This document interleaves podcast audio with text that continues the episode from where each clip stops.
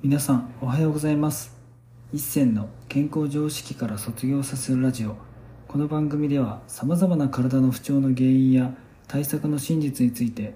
一銭の発明した世界唯一の生態理論をもとに常識外れの考え方をお届けする内容となっています。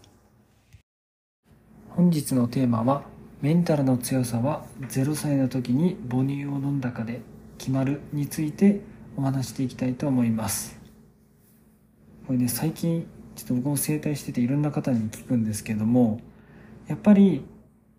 ねお母さんからちゃんと母乳で育てられてる人ってもちろんお母さんからの母乳の方が粉ミルクより絶対、まあ、栄養価は高いし、まあ、もちろんねお母さんが何を食べてるかにもこれよるんですけれども、まあ、何よりもあと人肌を感じれるってところで言うとやっぱりねお母さんのおっぱいからもらう母乳ってめちゃくちゃやっぱり安心感があるみたいなんですよ。まあ人肌も触れれるしですね。でそこで言うと実は僕のパートナーの、ね、子供は2歳半ぐらいまでずっとね母乳で育児をしてたみたいでってなるとまあね2年間と半年もそれだけ母乳から栄養をもらって愛情もたくさんもらって育ってるわけなんで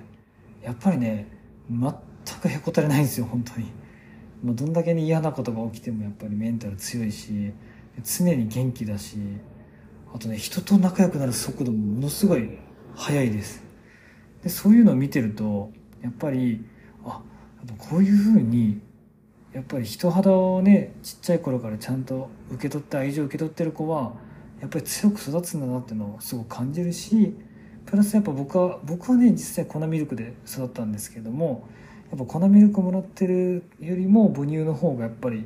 まあ、もちろん自然だしそうね赤ちゃんが生まれるって分かった上でお母さんが母乳を出す準備を始めてでその母乳を僕たちは飲んで成長してるわけだからやっぱり自分専用のオーダーメイドのね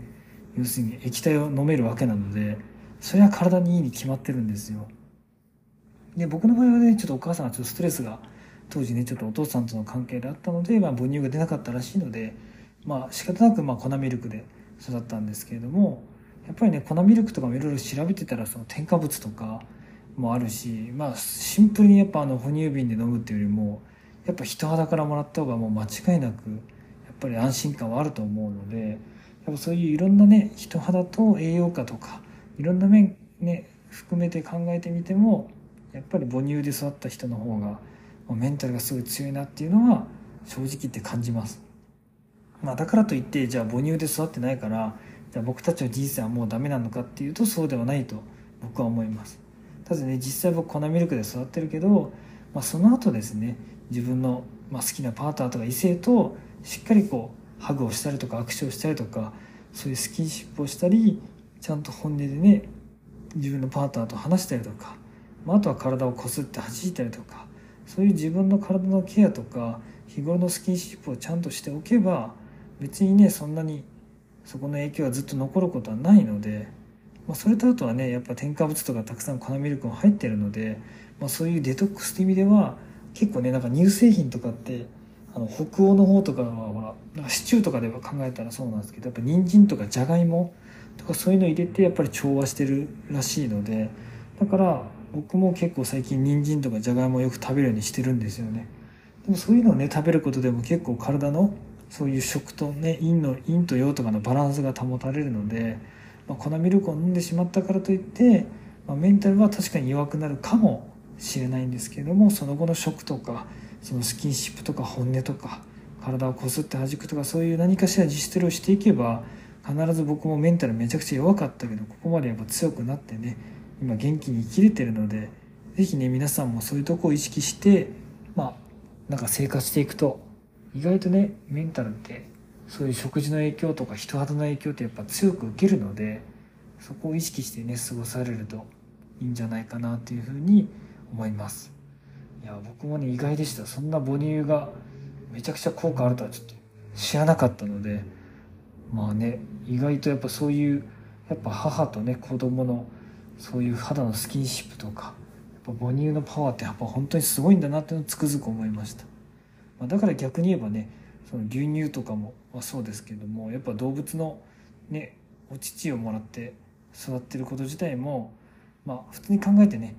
なんかじゃあ猿の赤ちゃんとか牛の赤ちゃんに人間の母乳をあげるかっていうとあげないと思うのでけど僕たちは牛でもないので牛の子供の子供がもらうねまあ、母乳をもらってるわけなんで、まあ、それがそもそももうおかしいなと思ったのは僕はもう3年前にやっと気づいたので、まあ、そういう普通に当たり前の常識で考えたらおかしいと思うことを疑うってところもやはり自分の体の健康のためには大事なので是非ね皆さんもいろんなことをちょっとこれって当たり前なのかなっていう視点でちょっと見ていくのも自分の体とかね生活の質を上げていく上では大事じゃないかなというふうに思います。まあ、今回はねちょっとそういういろんなお客さんと接してる中で母乳で育ったかどうかとか人肌がどんだけね感じれてたかどうかとかでやっぱり育ちの強さが変わるというのは結構明確に分かれてたので、まあ、そこについてちょっとお話しさせていただきました。本日も最後まで聞いていただきありがとうございました。もし面白かったらラジオの登録とコメントなどもいただけるとすっごく励みになります。お知り合いの方にもこのラジオを紹介していただけるとすっごく嬉しいです。皆さんにとって健康で楽しい一日になりますように。